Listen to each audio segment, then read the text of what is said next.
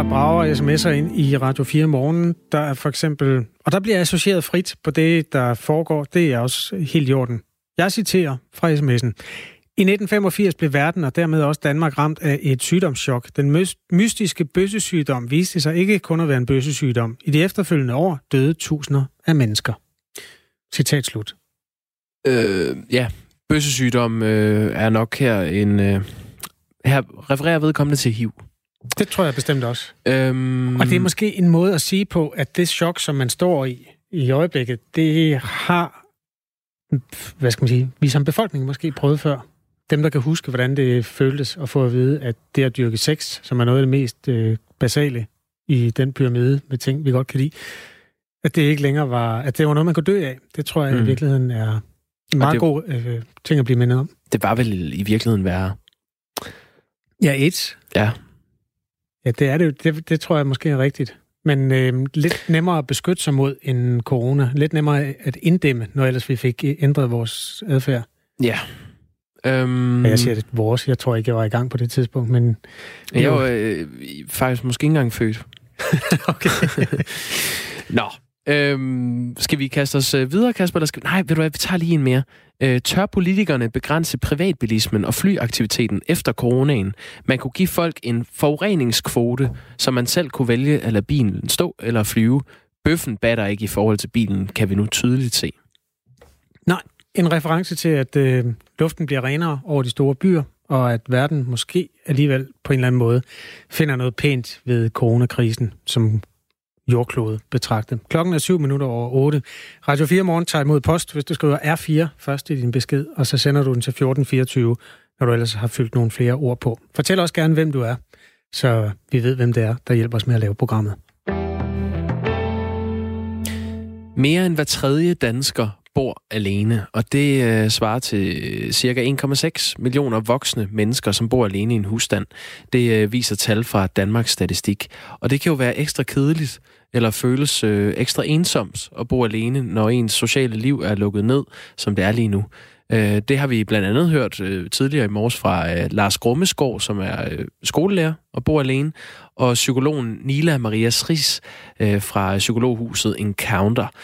Men hvad finder vi så egentlig på, når vi keder os eller vil af med ensomheden? Det er det, vi skal dykke ned i nu. Nogen forsøger nemlig at få en hund.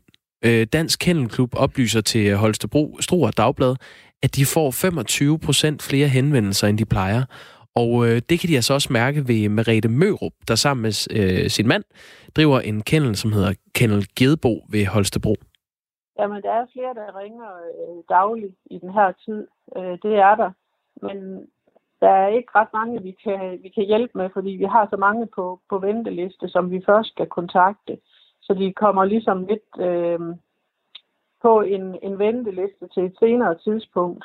Der er jo rigtig mange, som bor alene i den her tid, eller er afskåret på den ene eller den anden måde fra det sociale liv. Kan du anbefale, at folk køber en hund her under, under coronatiden, øh, for ligesom at, at overleve det? Nej, det vil jeg bestemt ikke øh, anbefale. Man skal ikke købe en hund, fordi at der lige nu er en coronakrise, og så vil man gerne have tiden til at gå. Vi spørger jo lidt ind til her, især i den her tid, om det er noget, som folk har øh, tænkt på i, i længere tid, og at de gerne vil have en hund, og om de også har tænkt på, at når den her coronatid den er overstået, at det så øh, bliver hverdag igen, om de så også kan se sig selv øh, med hunden i en hverdag og have tid nok til det. Det skal helst ikke være et impulskøb, eller fordi man lige går og keder sig i den her tid. Ej, man skal ikke impulskøbe hunde. Heller ikke katte, vil jeg lige øh, slå et slag for her i radioen. Kasper, du sendte et link til mig om øh, en kat, der var smittet med coronavirus i Belgien. Ja, det er en skrækkelig historie. Ja. Man har hørt om en hund i det fjerne østen, og nu også en kat i Belgien. Ja, det, øh, det kan lade sig gøre, men lad altså være med at købe øh, kæledyr, fordi I keder jer derude. Nogen vælger så til gengæld at, øh, at sætte sig foran skærmen for at få de sociale behov opfyldt. Ifølge den webshop, der hedder Cool Shop, som sælger alt fra, fra køkkenmaskiner til brætspil til håndsprit, så er computerspil danskernes foretrukne tidsfordriv. Specielt de spil, hvor man mødes digitalt og spiller sammen. Det fortæller medejer Jakob Risgaard. Ja, altså computerspil har jo virkelig fået, altså i fysisk form, sådan en, en øh, helt ny øh, øh ære, fordi de var jo sådan øh, faldende i salg, fordi man downloadede flere og flere. Men jeg skal da også lov for, efter at folk de har fået lov at sidde hjemme og har tid til at hygge sig med den her, så er der godt nok kommet gang i computerspilsalget igen. Øh, og det er lidt sjovt at se, fordi øh, specielt øh, de, de ældre, altså også, også på min alder, Øh, de køber ret og pedaler og udlever deres gamle drøm om at være racerkører. Og, øh, og farming simulator sælger vi rigtig mange af, hvor, man, øh, hvor der simpelthen er et traktorret med øh, og pedaler, så man kan, man kan styre en bundegård. Og du kan også være langturschauffør i lastbil, og nogen køber også en helt cockpit til fly og til tog sådan at man, øh, man lige kan øh, få sin øh, pilotuddannelse under krisen. Jeg synes, det er genialt. Det er sjovt. Altså det... og, og alligevel kan så ud i, når man sidder der isoleret, så tænker jeg vil gerne være langtids lastbilchauffør. Jeg skal ud og køre lastbil på computeren. Det er den eneste og måske mest ressourceorienterede måde, du kan angribe den her krise på. Det, som du aldrig har haft tid til før, den chance har du nu. Altså under visse begrænsninger, blandt andet, at du ikke bare kan køre en lastbil, sådan og, for real. Ja, og det gør sig måske også gældende i forhold til webshops, som uh, sælger sexlegetøj. Øh, for måske øh, var nogle danskere blevet lidt ensomme i sengen, nu hvor, øh, hvor datinglivet er blevet sat øh, midlertidigt på coronastop.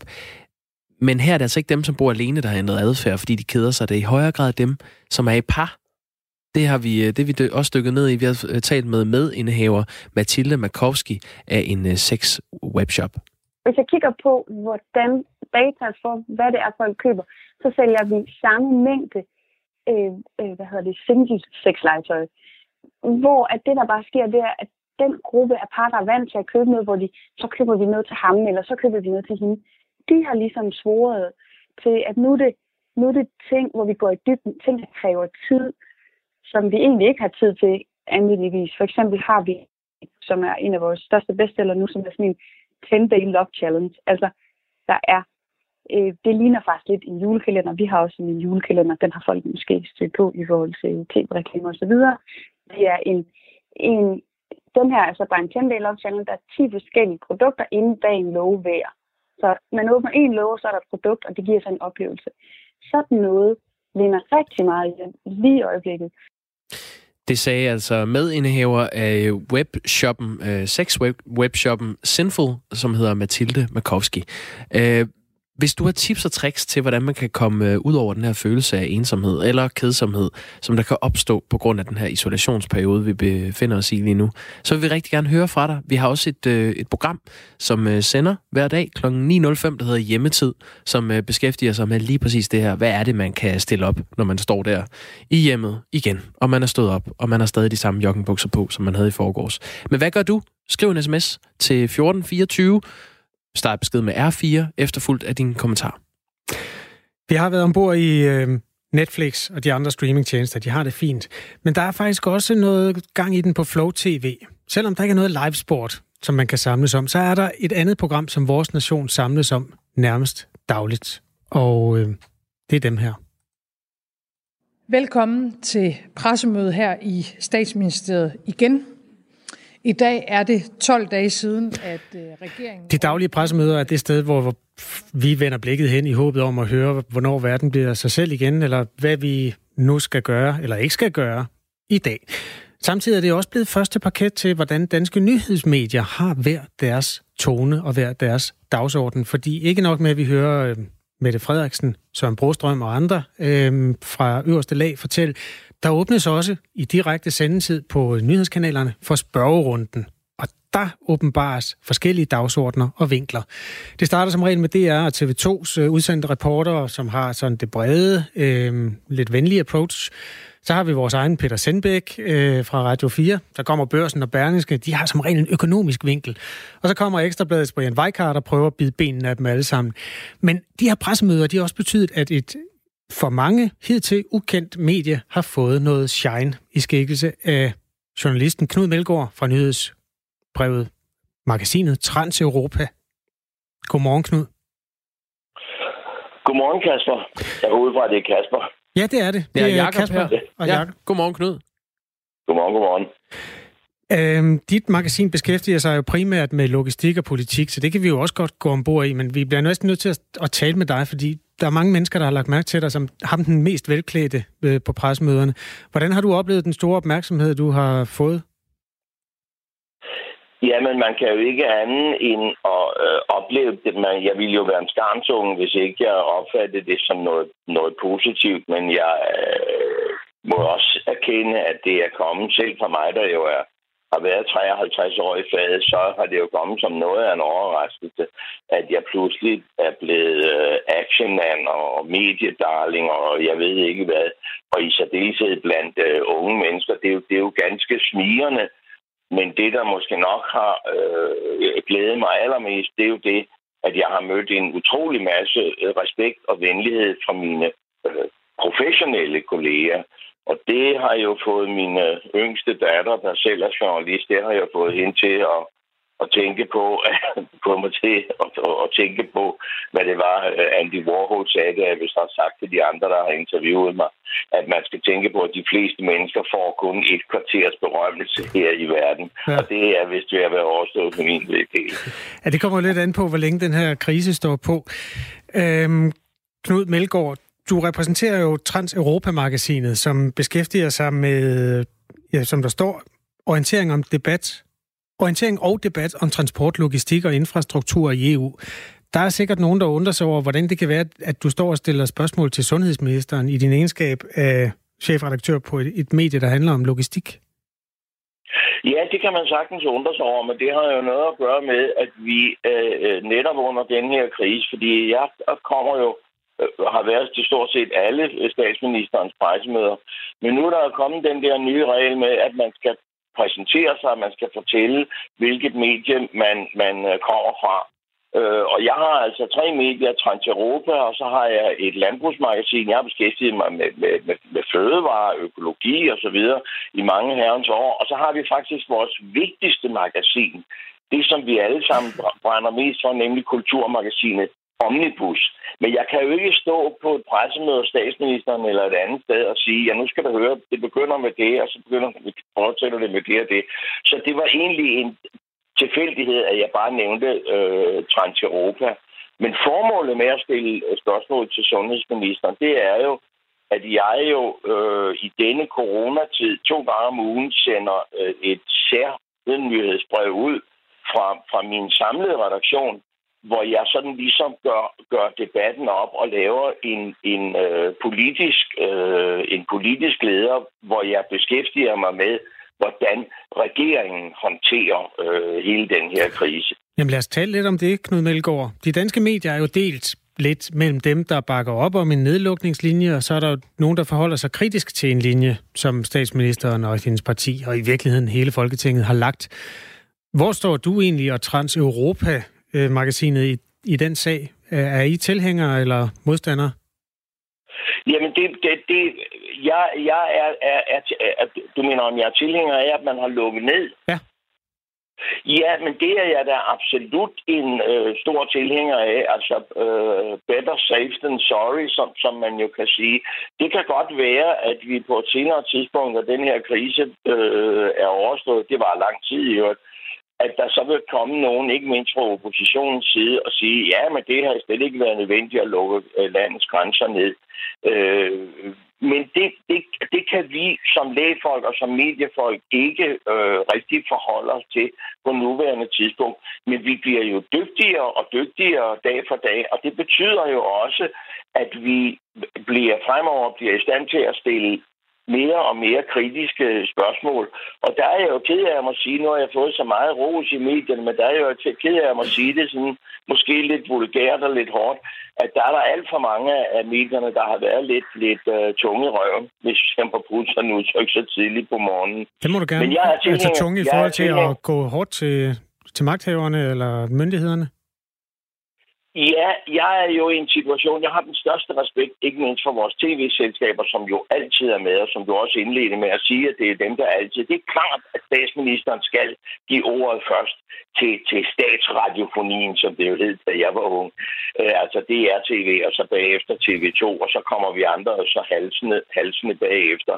Det, det, er, øh, øh, det, er, det er helt i orden. Men de kan ikke Danmarks Radios øh, Jens Ringberg, som jo er en af dem af, af, af førerhunden, når man så må sige, han kan jo ikke stille de samme kritiske spørgsmål, som jeg kan. Men jeg skal også veje mine spørgsmål på en vægt, fordi jo mere kritisk jeg bliver, og jeg har simpelthen ikke været så forfærdeligt kritisk endnu, fordi så ved jeg, at jeg får en slud og får en sladder.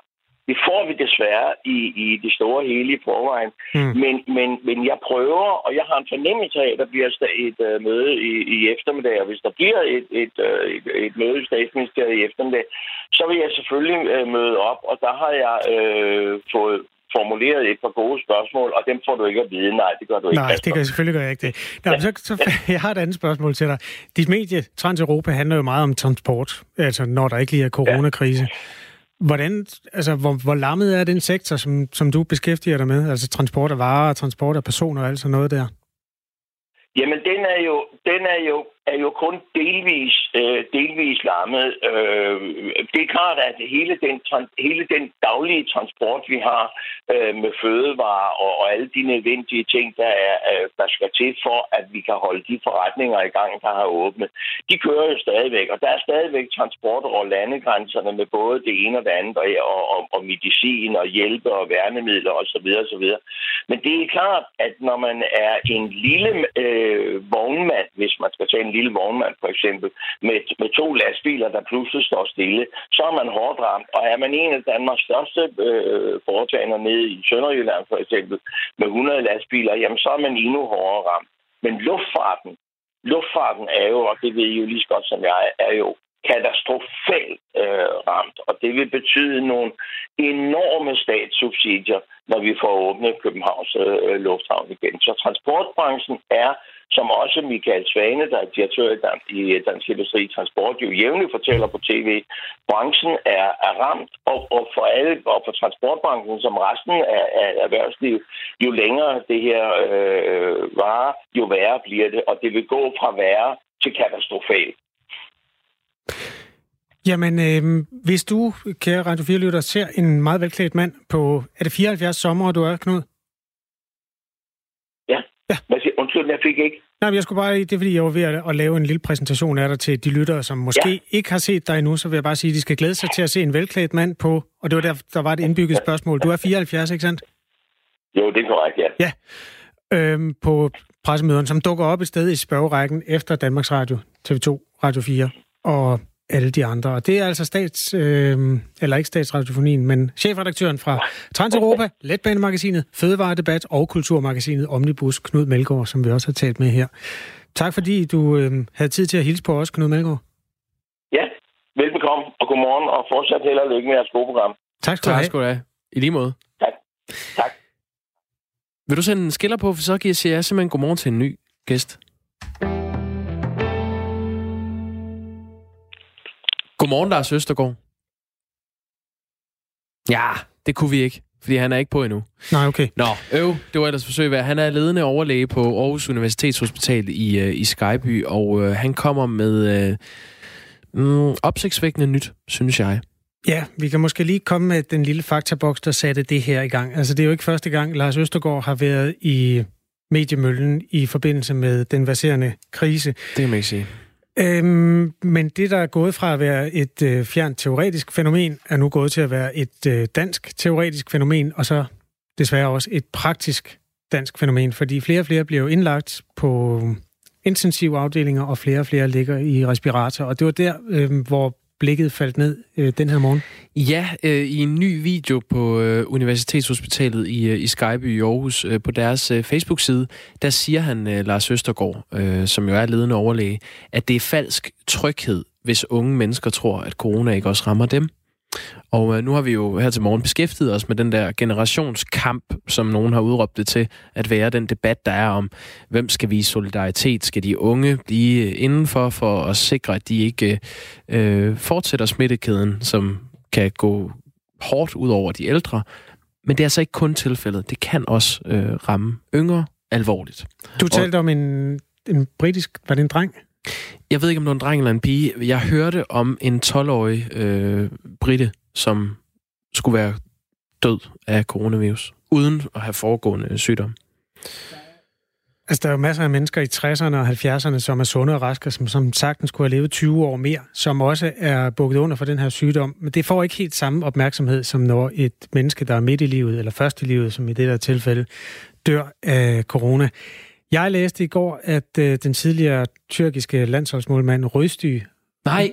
Jo, han er ikke død. Nå, okay. Men han er indlagt øh, kritisk. Shit. Og det er jo en mand, jeg tror, han er omkring 50 eller sådan noget. Mm.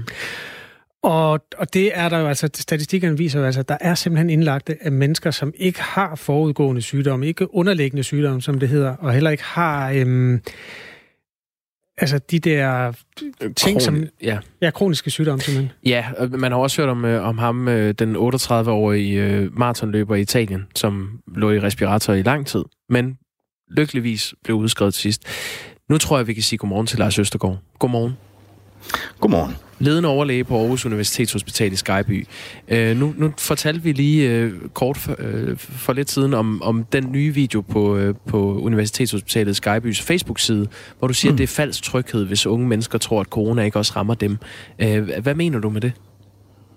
Jeg tror ikke, jeg har sagt, at det var falsk tryghed, øh, men jeg har bare sagt, at jeg synes, man skal være opmærksom på, at øh, coronavirusinfektionen ikke kun rammer ældre og, og svage personer.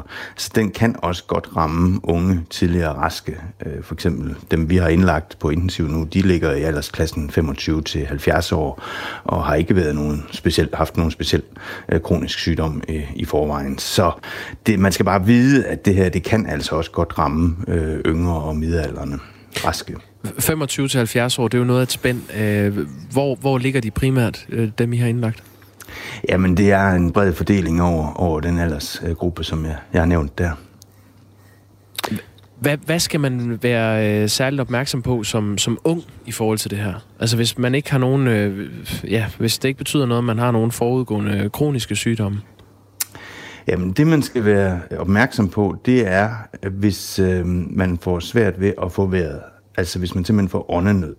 Øh, og særdeleshed, hvis øh, det sådan hastigt ændrer sig, altså man får værre værre åndenød øh, over kort tid, øh, så skal man altså ringe til sin læge, øh, fordi det er der, hvor at, øh, at sygdommen kan udvikle sig kritisk.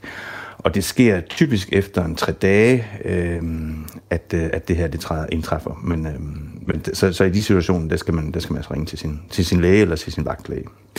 Lars Østergaard, der er et spørgsmål, der er banket lidt på for mig, som jeg måske kan få svar på hos dig. Jeg har hørt, at når man bliver lagt ned af det der, så har det også noget at sige, hvor meget virus man bliver eksponeret for. Det var sådan en formulering, jeg, jeg så et eller andet sted. Ja. Vil det sige, at man rent faktisk kan blive altså, smittet i en stor mængde og blive smittet i en lille mængde? Altså, der er forskel på, hvordan det, øh, øh, hvordan ens krop tager, tager skade af det?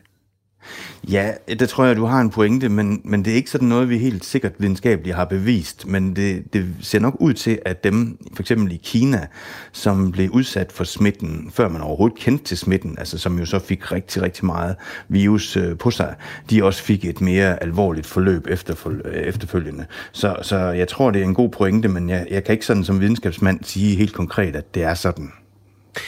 Ulrik Lemmeke har øh, skrevet ind på vores sms, øh, Lars Østergaard. Han skrev, nu har der været øh, talt corona 24-7 i en måned.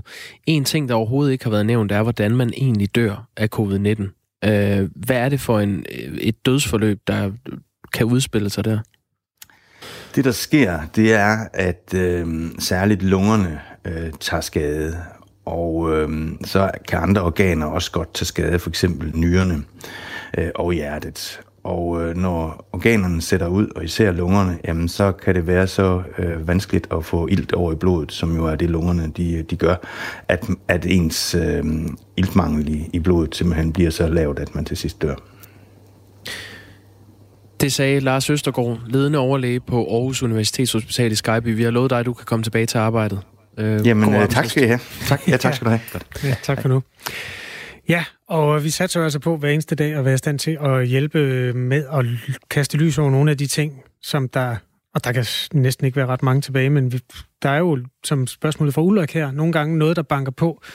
Så hvis du falder over et eller andet, som du synes, vi skal søge svar på i forhold til den her sygdom, der har lagt vores samfund ned, så skriver du bare en sms, ligesom Ulrik gjorde. Ja, til 1424. Øh, mærk kuverten R4, var jeg lige vil sige, i kommentarfeltet efterfulgt af din kommentar. Klokken er halv otte. Halv ni for søndag. Socialdemokratiet stormer frem i en ny måling foretaget af Voxmeter for Ritzau.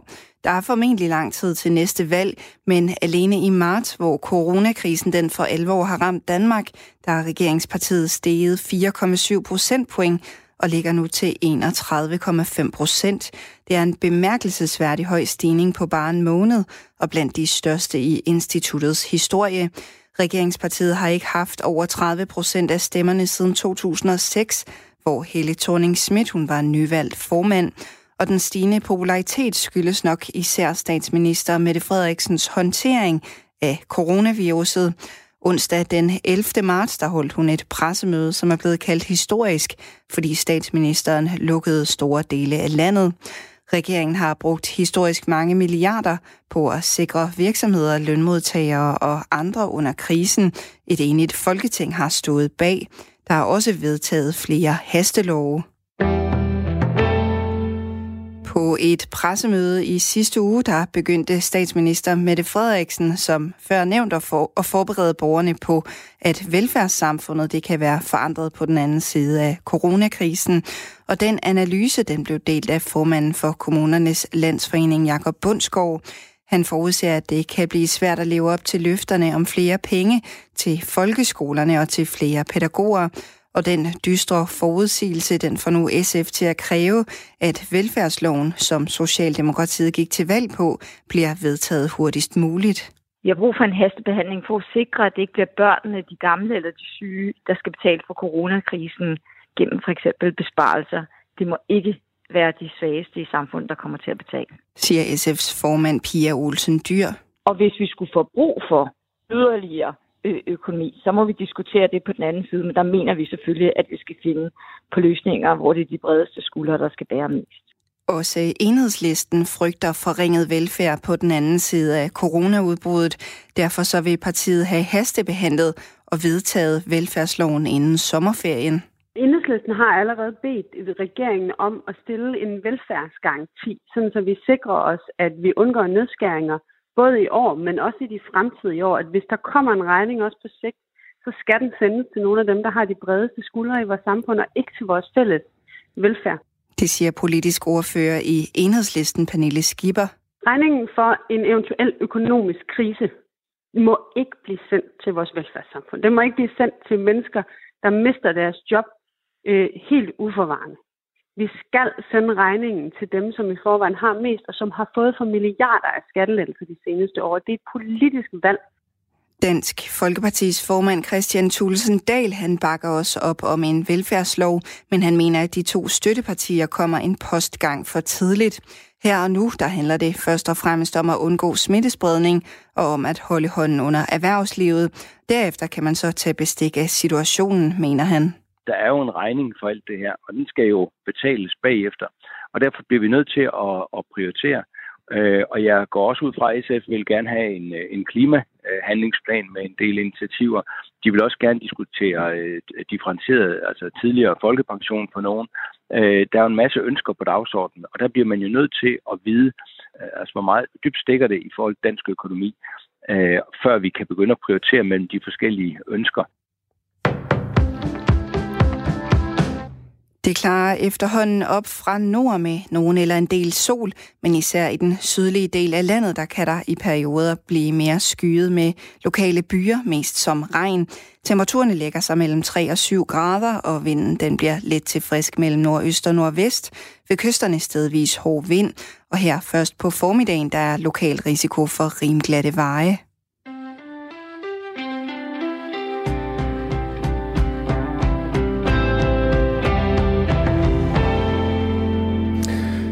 I 1500-tallet, tror jeg nok, så vidt jeg husker. Der så for solen.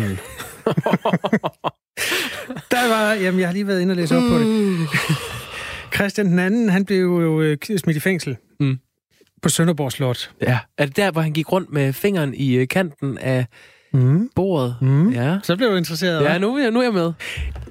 Altså, efter sine, og ingen ved, om det er myte eller sandhed, så var han, altså han røvkede sig jo. Så han gik rundt om det runde bord. Ja. Og der øh, sled han, han slæbte ligesom sin finger efter sig. Ja. Øh, eller ingen ved helt, hvordan det udspillede sig, men han havde i hvert fald fingeren rundt på bordet og fik formået at grave, og det var en stenbordplade, men han fik ligesom med fingeren slidt en skure, en, en lille fordybning, mm. hele vejen rundt, som var, ligesom var hans måde at lave graffiti på. Sådan gjorde man før øh, kugleblind blev, blev opfundet. Datidens tag. Ja, øh, og grund til, at jeg har stødt den der anekdote af, det er fordi, vi skal ombord i præcis det samme, sammen med en fyr, der hedder Rico nu. Ja, præcis det samme på en anden måde. Alle landets øh, fitnesscentre og haller og idrætsanlæg, de er jo øh, lukket ned, som de fleste af os ved. Øh, og motionsløbene er også aflyst. Og hvad gør man så, hvis man gerne vil løbe et maraton, og samtidig undgå at komme for tæt på andre mennesker? Rico Ejersted, godmorgen. Godmorgen. Du løb i lørdags et maraton. Prøv lige at beskrive din rute. Jamen, øh, jeg løb en maraton i forbindelse med et løb, der hed øh, Corona Cooler Run, og hvor konceptet var simpelthen at løbe på egen matrikel. Så, øh, så jeg har stillet en, en bane op med, med målportal og beachflag og, og, og små markeringsflag rundt i min have og ud igennem øh, garagen og ud på vejen, og så tilbage igennem indkørslen. Så 100 meter kunne jeg trække den til. Så du har løbet den rute 420 gange? 422. Undskyld. Er der en fordybning? Nej. Heldigvis vil jeg sige, at vi har været, uh, haft vejr med os den sidste måneds tid, fordi vi bor et sted, hvor der, der er ikke langt ned til grundvandet, men uh, vandet har ikke stået højt i, i den sidste stykke tid, så jeg fik ikke uh, lavet et, uh, et, et kæmpe spor. Men man kan se, hvor jeg løber, men ikke, uh, ikke som man kunne, hvis det havde været for en måned siden. Rico Ejersted, hvor stor er din have? Jamen det er, jeg, vi bor på en lille parcel af grund på en 700-800 kvadratmeter, så øh, jeg er rundt i, i krogen og ja, op langs uh, huset, terrassen, og Hvad, så kunne jeg løbe igennem af garagen, og så komme ud på den anden side af, på fortoget hen over vejen. Hvordan? Så jeg laver lige, jeg laver lige en bue på vejen, så kunne jeg få den op på 100 meter. Da, da du er oppe på, øh, og du, at du har løbet den rute 410 gange, hvordan, ej, så er du også tæt på mål. Lad os sige 378 gange. Hvordan bevarer du motivationen? Jamen altså... Øh, jamen altså, det, det sjove ved det er jo, at man, man løber og tænker på, at der er andre rundt i, i Danmark, der var med på samme øh, udfordring, så vi er blevet stillet fra en, øh, en, en fyr ned i, øh, i Horsens. Uh, så, så det er jo egentlig bare at, at lukke af, kan man sige, og, og så øh, tage den ene runde efter den anden. Lad være med at fokusere på tiden, og lad være med at kigge på ur hele tiden. Jeg løb med sådan en uh, klik-tæller i, uh, i, i hånden, og den, så når, når runden var 100 meter, jamen, så var det jo nemt, at når jeg kunne se uh, 379 uh, omgange, så skulle jeg bare flytte komma, så var det 37,9 km jeg løbet. Uh, så, så det er simpelthen bare at lukke af, kan man sige. To spørgsmål. Det ene det er meget faktuelt. Hvor er, du, du lyder nordjysk. Hvor er det, din have er helt præcist? Uh, jeg bor i, i Strandby i Nordjylland. Okay. Uh, spørgsmål nummer to. Hvad tænker man på undervejs? Nu har du beskrevet, at du har haft sådan nogle coronatanker, men det der med at løbe en tur, især hvis man kommer vidt omkring, det er jo, at tankerne får lov at vandre. Kunne du mærke, om tankerne vandrede på en anden måde ved, at du løb den samme idiotiske runde 422 gange, end du ville have gjort, hvis du havde løbet ud i landskabet? Altså jeg vil nok sige, når vi løber ud i landskab, som øh, vi trods alt helst vil, og, og, og løbe sammen, jamen så ser vi jo altid noget nyt. Øh, og det er jo begrænset, hvad, hvad nyt jeg oplever på de der 422 omgange også. Altså, jeg kender jo mit hus i forvejen. Fik du øje på noget, der trængte til vedligeholdelse, eller en rive, der lå flød, eller sådan noget, den slags ting? Nej, for det er det her, jeg får ryddet op inden. Okay. Der er jo ingen grund til at rende og irritere sig over, at, uh, at det lå flød. Så Nej, jeg, har, jeg har ryddet ruten op og, og, og gjort klar. Ligesom når vi ellers laver løb, jamen, så forbereder vi ruten. Og det har jeg også gjort her. Naturligvis. Rico Ejersted, øh, spørgsmålet til en million kroner. Du, du må jo sådan set gerne løbe med en, et maraton uden for din matrikel. Altså, du behøver jo ikke at spurte rundt i haven og ude på vejen. Øh, hvorfor gjorde du ikke det? Jamen altså, Kim Hedegaard fra uh, Horsens, uh, også en af, af løbetosserne, der, der laver forskellige løb. Han har lavet en udfordring, hvor... Uh, i, i tilfælde af, at, at, at vi fik fuldstændig udgangsforbud, jamen, øh, hvordan skulle vi så kunne få, hvad kan man sige, stille vores lyst? Øh, jamen, så skulle vi løbe rundt om egen matrikel. Øh, og så lavede han en udfordring, der hed øh, Corona Cooler Run. Og hvad er mere nærliggende at støtte øh, de hjemløses øh, hus forbi, når vi nu kom forbi huset så mange gange. Så det, øh, det gjorde han, og jeg synes jo, det var en, en, en sjov idé at hoppe med på vognen. Så øh, vi indbetalte uh, et, uh, et beløb til uh, hus forbis uh, MobilePay-nummer, og så var man simpelthen med i, i løbet. Sidste spørgsmål, Rico. Hvad blev din tid? Jamen altså, min tid den blev 4,39. Det var inklusiv... Uh, det var, det var inklusiv uh, pølsehornspauser og ølpauser og sådan noget undervejs. Og, ja, jeg, jeg løber ikke for, for tiden. Altså, jeg, jeg løber mest for at hygge mig. Og, og i det her tilfælde, hvor man skulle dreje så mange gange, så, øh, så er det vigtigt for mig at sætte farten ned, og så, øh, så sørge for at have bentøj med rundt. Det er nok derfor, man lægger maratonruterne alle mulige andre steder, for at folk ikke skal stoppe op og lige spise pølsehorn og sådan noget. Jamen, altså, når, når, vi, når vi laver løb og sådan noget, så vil vi gerne have det anderledes. Så, uh, så de løb, vi laver, jamen der, der går det ud på at hygge sig. Så det, uh, der skal være tid til at, at, at, at indtage øl eller pølsehorn, hvis det er det, man uh, løber for, eller pandekager, hvis det er det, vi serverer. Ja. Det skal altså være din udgangsreplik. Rico Ejersted, løbsarrangør og maratonløber. Tak fordi du var med her. Selv tak. Ja. Det var da dejligt. Det var det, det man kalder livsbekræftet. Det var den livsbekræftende historie, vi trængte til. Vi blev begge to sådan en lille smule... Åh, der er ikke nogen, der er syge. Nej, og, og må jeg ikke læse en uh, sms højt også? Jo. Nu vi er i den gode stemning. Den er fra Henrik Hårmager, ikke Hårfager. Han skriver, det var apropos det med Søren Brostrøm fra øh, Sundhedsstyrelsen, der var blevet klippet, øh, som du nævnte lidt tidligere. Jeg synes bare, den er meget sjov. Min datter på 13 klippede mig med min trimmer forleden. 10 mm. Mit hår strittede lidt, så måske var det derfor, det blev en lille smule ujævnt. Især i nakken. Det kan jeg jo ikke se, så tak til Marie. Vi fik også et godt grin. Desuden fik jeg øh, mit efterhånden vilde skæg, øh, fik også en tur. 2 mm er der nu. Det klæder mig faktisk. Nyt look. Spørgsmålet er nu, skal jeg som Søren Brostrøm sende penge til min PT-lukkede frisør, frisør i Gladsaxe? Hilsen Henrik Hormager.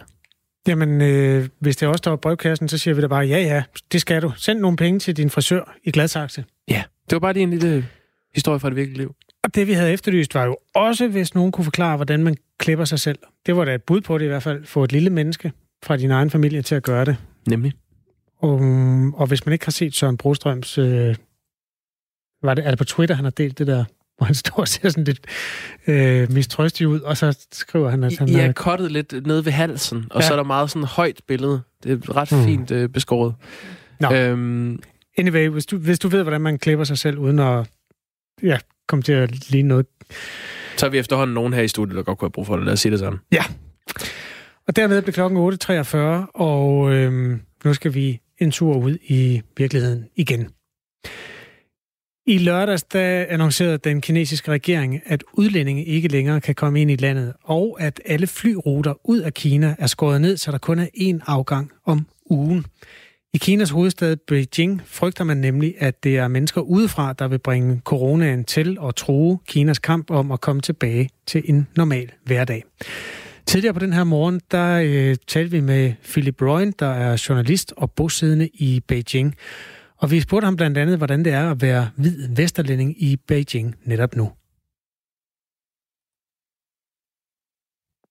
Det er på sin vis ret dejligt, øh, fordi vi jo har siddet indenfor i snart to måneder, og gaderne har været øde, og der har været sådan apokalyptisk tilgang eller følelse rundt omkring i byen. Og nu er folk endelig begyndt at gå i gaden igen. Jeg gik en lang tur søndag rundt omkring i byen, hvor folk, øh, folk er ude og drikke en kop kaffe og lege i parkerne osv. Så, videre. så det, på den måde er det en kæmpe lettelse.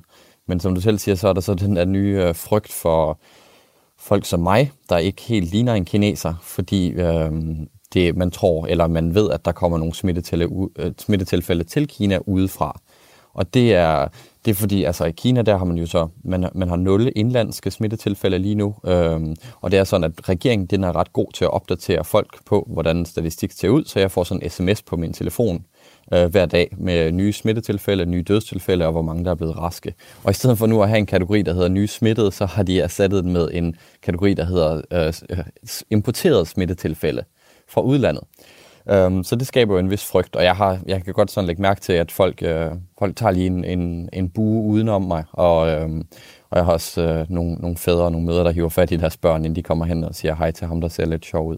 Hvor, hvor stor øh, tiltro kan man have til de tal, at der er nul nye smittetilfælde i Kina?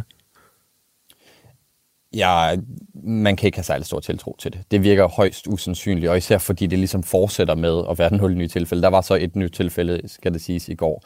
Men det er i den her periode, man især skal være påpasselig med kinesisk statistik, fordi i det, at man sådan de facto har erklæret det en sejr, altså det, det projekt, man har haft med at inddæmme den her smitte, øhm, så vil det nu se rigtig skidt ud, hvis man går tilbage fra, øh, tilbage fra den sejr og at der kommer nye udbrud. Og det er, det er et, øh, en kæmpe frygt, man har, at der kommer sådan det, man kalder en anden bølge smitte, i takt med, at man begynder at åbne op for de her karantæner, den her isolation, og begynder at sætte gang i økonomien igen, hvor folk jo skal ind på restauranter, og folk skal ind på deres kontor osv.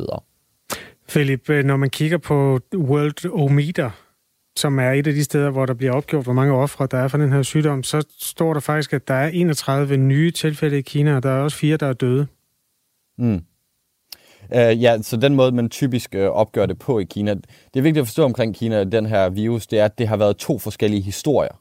Altså, så du har Wuhan, øh, Wuhan i, og Hubei-provinsen, som har været den ene historie, og så har du resten af Kina, som har været den anden historie.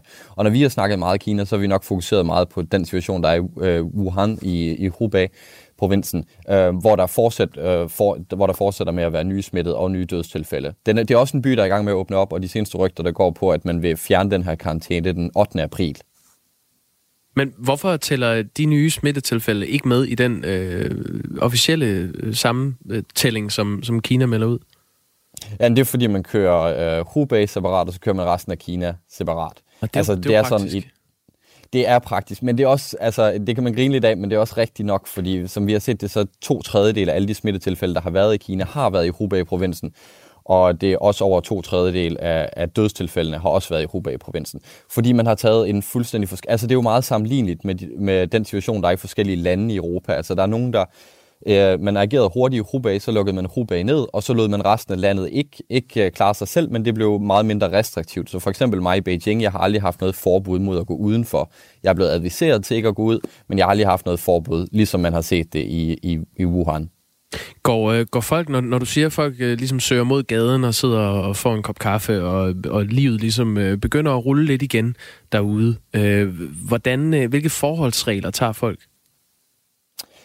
Øh, der er masker. Altså folk har masker på udendørs, og de fleste har også handsker på. Men den her maske, det er, det er jo det, man har set, det har alle kinesere haft siden, siden slut januar, ikke? Øh, øh, uanset hvor man gik hen nærmest, så skulle man have en maske på. Og jeg er blevet stoppet af politiet flere gange, fordi det er lidt svært at cykle med de her masker, fordi de forhindrer dit åndedræt, og jeg er lidt af en, lidt af en øh, lyncyklist, så jeg blev nødt til at komme op i fart. Og jeg har haft politiet, der stoppede mig og bad mig om at stoppe og tage en, handske, øh, en maske på, og så køre noget, køre noget langsommere, som det er.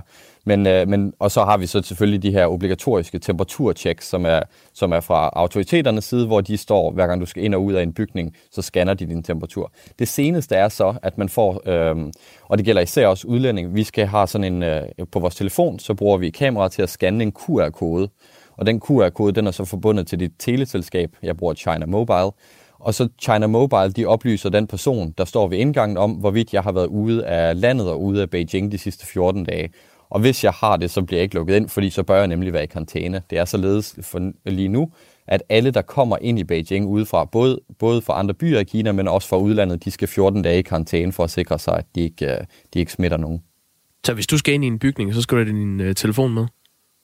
Ja, ja, det skal jeg uanset, hvor jeg skal hen i Kina. Den bruger jeg til at betale med, og ja, det, det er en kniv.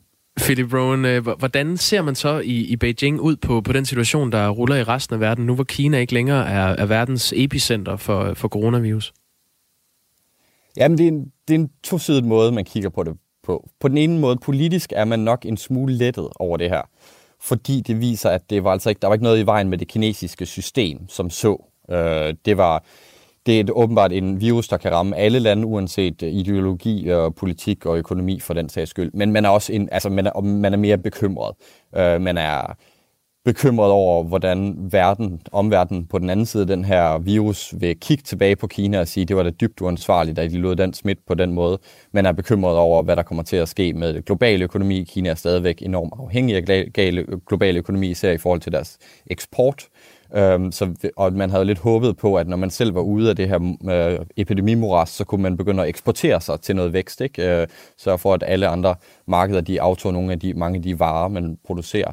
Og så er man også en grad af frygt. Øh, så der er enormt mange kinesere, for eksempel, der, der studerer i udlandet.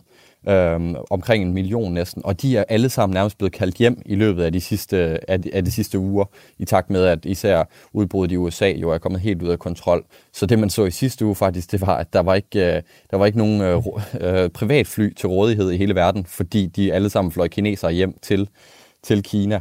Og jeg har sådan en, en en lidt uhyggelig fetish med at sidde og tjekke billetter øh, ud, af, ud af Kina, for at se, om jeg kan komme væk, hvis det nu skulle være. Og jeg kan sige så meget, at der er en afgang til København lige nu, der koster 40.000 per sæde. Så, så det er lidt, øh, man har lukket sig af til omverdenen, og så satser man på, at man skal sørge for, at ens egen befolkning er sund. Øh, lige her til sidst, Film Rowan, det, det er jo interessant, det du siger med, med privatfly. Hvad, hvad er det for en, hvor har du den oplysning fra? At der ikke er nogen privatfly til rådighed i hele verden? Nej, de, de er ved at være til rådighed igen, men der var i sidste uge, der var, øh, da, da, man, da det virkelig begyndte at skyde op i USA, så, øh, så var det, det var den nærmest den nemmeste måde at komme hjem på på det tidspunkt for mange af de her øh, kinesere, fordi det man så, det var, der skete med det eksisterende marked for flybilletter, det var, at det, det, skød, det skød op i vejret. Altså, så der var, der var historier om, at folk betalte 20.000 dollar for et fly, øh, flysæde på et normalt fly, og så kan det næsten betale sig at gå sammen med nogle andre og lege et privatfly og flyve hjem. Og det er jo typisk de bedre bemidlede kinesere, der får lov til at tage til udlandet øh, og studere. Så det er ikke, det er ikke sikkert, at, øh, at de alle sammen har råd til privatfly på, øh, i normale omstændigheder, men når det handler om at beskytte deres øh, små purke og bringe dem hjem til moderlandet, hvor de kan være i sikkerhed, så, så vil de fleste forældre villige til at tage den, tage den øh, omkostning, der kommer med det. Fortalte det, eller fortalte tidligere på morgen journalist Philip Royen, der bor i Beijing i Kina. Ja, og så kan vi jo supplere nu, øh, hvor der er gået et par timer med, at det er altså nyhedsbyrået Reuters, der har meldt om de her kinesiske studerende, som øh, flygter fra USA og har betalt op mod 20.000 dollar for øh, at komme med på private fly. Ja, klokken er 8.52, og du skal være meget heldig, hvis du skal have en flyvemaskine nogen som helst steder hen den her mandag den 30. marts. Til gengæld skal du ikke øh, vente meget længere, hvis du har brug for en genbrugsplads. Øh, de har jo været lukket ned her i Danmark siden den 11. marts, da store dele af samfundet lukkede ned ved samme lejlighed. Men øh, nu har genbrugspladserne fået lov til at åbne igen, og de fleste de åbner i morgen, men i Horsens åbnede de allerede i går. Godmorgen, Jens Peter List. Godmorgen. Ansvarlig for genbrugspladserne i Horsens Kommune. I har tre styk. Øh, og I åbnede som sagt i går. Hvad, hvad, hvad kan man øh, forvente som, øh, som genbrugsplads drivende rundt i landet? Hvad, hvad er det for et scenarie, man bliver mødt af, når, øh, når man må åbne op igen? Jamen, ud fra de scenarier, vi har lavet, der skal man jo forvente, der kommer nogle kunder. Vi har jo øh, valgt at sætte et vagtværn på her lige til at starte op på, for at være sikker på, at alt gik stille og roligt til som en midlertidig øh, løsning. Og øh, vores scenarie, det holdt faktisk vand ved, at øh, vi kunne godt holde øh, hele ting, altså hele butikkerne, alle genbrugspladserne åbne, uden at der var de store køproblemer i det. Det skal vi lige dykke lidt ned i. I havde simpelthen hyret et privat vagtværn, som ja, skulle holde orden. På. Ja. ja, vi har vagtværn på her lige til at starte på, fordi at vi øh, vil være sikre på, at alting foregik på en ordentlig måde. Og havde de, var der nogen grund til det så, her set i bagspejlet? Ja, det vil jeg sige, at der var rimelig meget trafik, øh, og man skulle styre tilgangen på pladsen. Vi har reduceret ned til, at der må være 25 på den store plads, inde på genbrugspladsen, og 15 år i komposten. Så der skulle være lidt styring på. Okay, var, var sindene i kog på noget tidspunkt? Nej, jeg synes faktisk, borgerne øh, har taget det pænt, og de udviste respekt og holdt afstand og alt det, de skulle. Hvor, hvor, øh, hvor langt bliver sådan en kø ja. ind til en genbrugsplads, når, når den åbner igen, og har været lukket i ja, over to uger? Jamen, der var, der var rimelig god kø øh, ned til genbrugspladsen, øh, 150 meter eller 200 meter. Øh, vores øh, Indelavevej, som vejen her, hvor vi bor, den var næsten fyldt ved åbning. Men det blev hurtigt afviklet efter en halv time, tre kvarter. Og nu får resten af landets øh, genbrugspladser så lov til at åbne op i, øh, i morgen. Har du et godt råd til dem?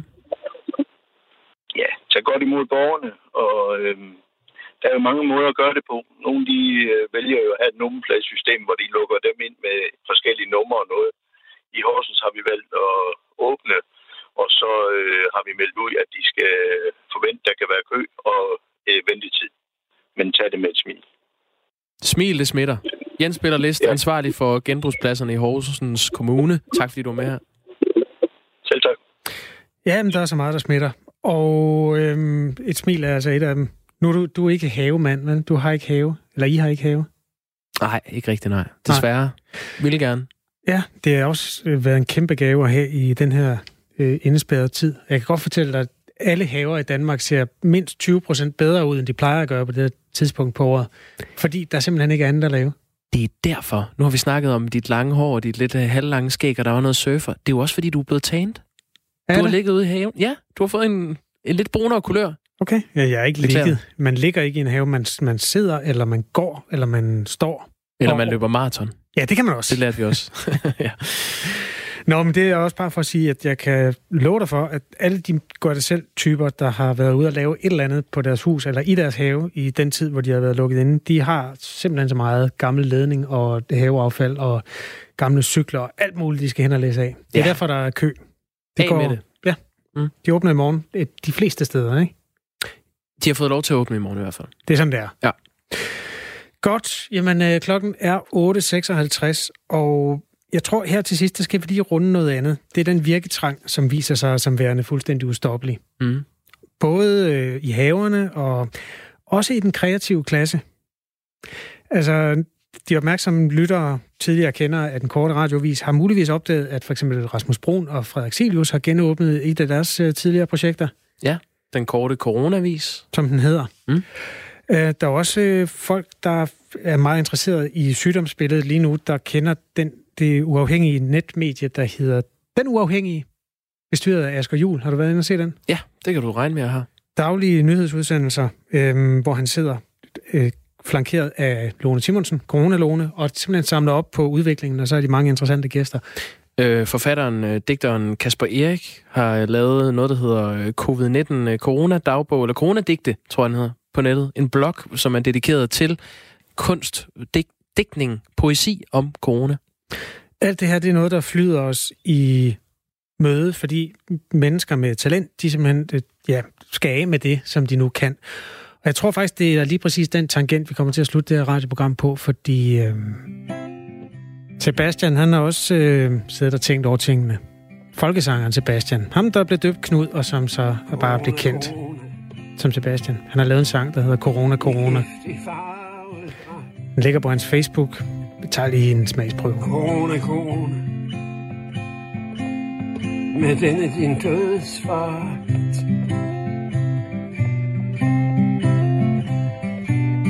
Men selv en konge for en ende og bliver i graven lagt. Kone, kone, Tag nu og gå din vej. Kone, kone. Jeg håber, du svigter mig.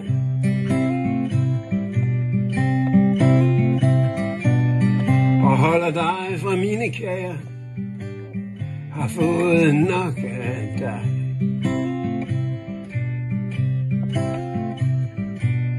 Kone, kone. Du er så syg en dom. Kone, kone. Fra først du kom.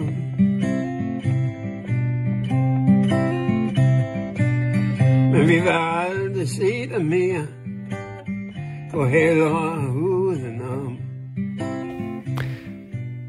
Det hedder Sebastian Officiel, den Facebook-side, som er der, hvor Sebastian han deler corona-aviser ud.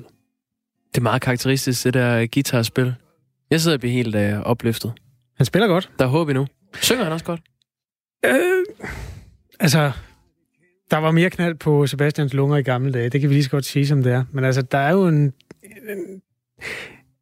der er en nerve. Der er en simpelthen en... Der er nemlig en nerve. Der er en historiefortælling.